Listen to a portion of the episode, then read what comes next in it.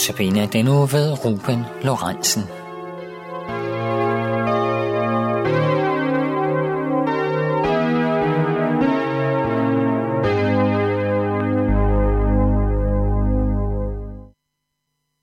I dag der skal vi være sammen om Gud som far, som den første af seks andagter over øh, den treenige Gud.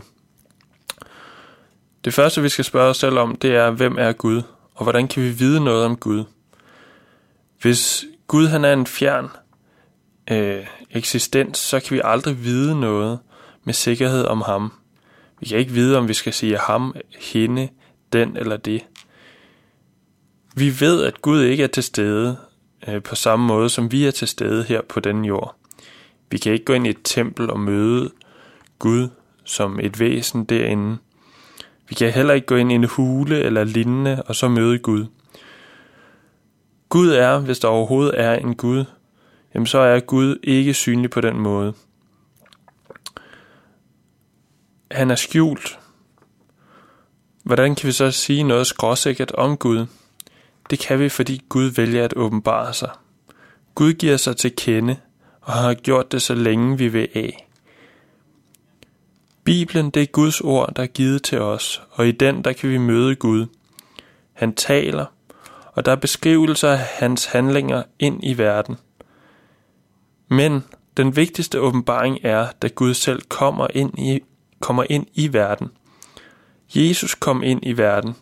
Gud kom ind i verden og gav sig således fuldstændigt til kende. Når Jesus taler og handler, som det er nedskrevet om ham i biografierne, de fire evangelier, så lærer vi Gud at kende, som der står i Johannes evangeliet kapitel 1, vers 14. Og ordet, altså Jesus, blev kød og tog bolig i blandt os, og vi så hans herlighed. En herlighed, som den enborgne har den fra faderen, fuld af noget og sandhed. Når vi møder Jesus, så møder vi ikke bare en speciel person. Vi møder selve guddommen, og den guddomsherlighed, der er over Jesus, er ikke en tilfældig herlighed. Den kommer fra Gud Faders tronsal. Jesus siger, at ingen har set faderen, undtagen den, der er fra Gud.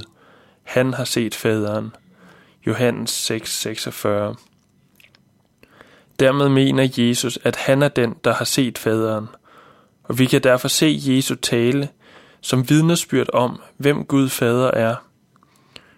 Gud Fader sender altså sin søn, for at vi kan lære faderen bedre at kende.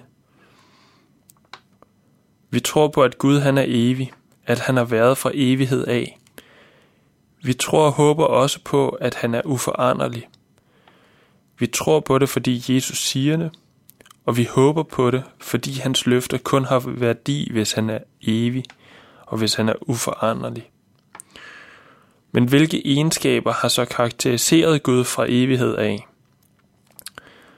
I vores trosbekendelse, der bekender vi, at øh, der bekender vi troen på, at Gud er fader. Vi siger jo, at vi tror på Gud fader, himlens og jordens skaber. Først og fremmest er Gud altså far.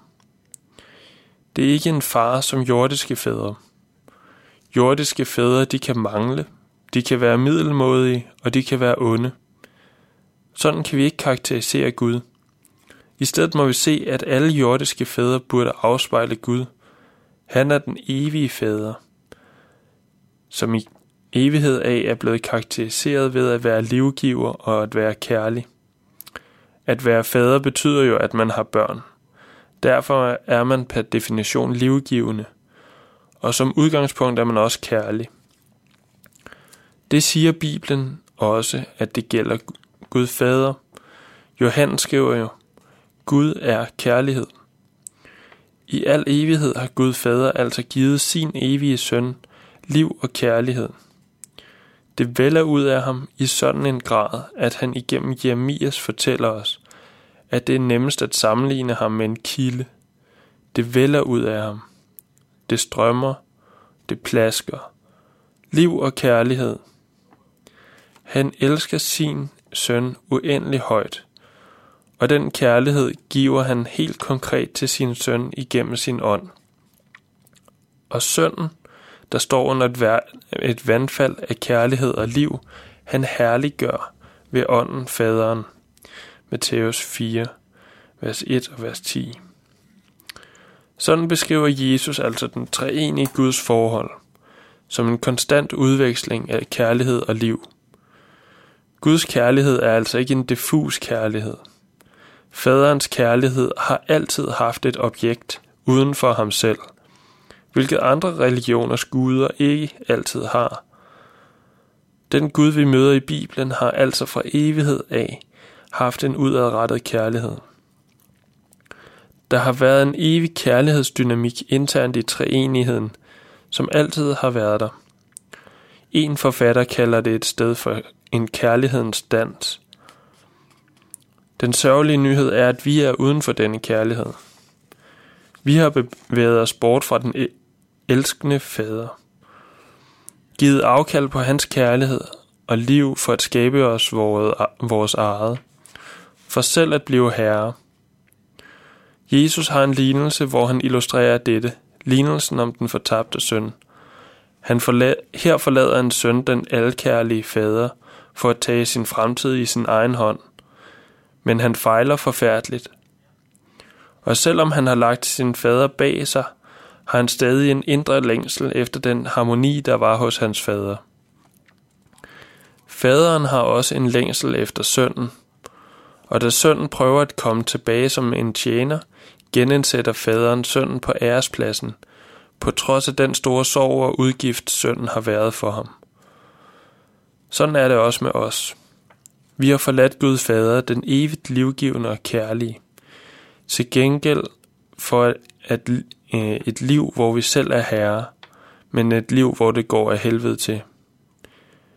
Vi har dog alle stadig denne iboende længsel efter et harmonisk liv, en svag erindringsdrift af, hvordan det engang var. Gud Fader kalder os tilbage til harmonien, og Jesus, Guds eneste og højt elskede søn, tilbyder at tage omkostningerne for vores tilbagevenden på sig. Faderen elsker evigt. Hans kærlighed har udgangspunkt i ham selv. Den er aldrig begrundet i vores opførsel. Du kan fordele i den nu. Tag imod.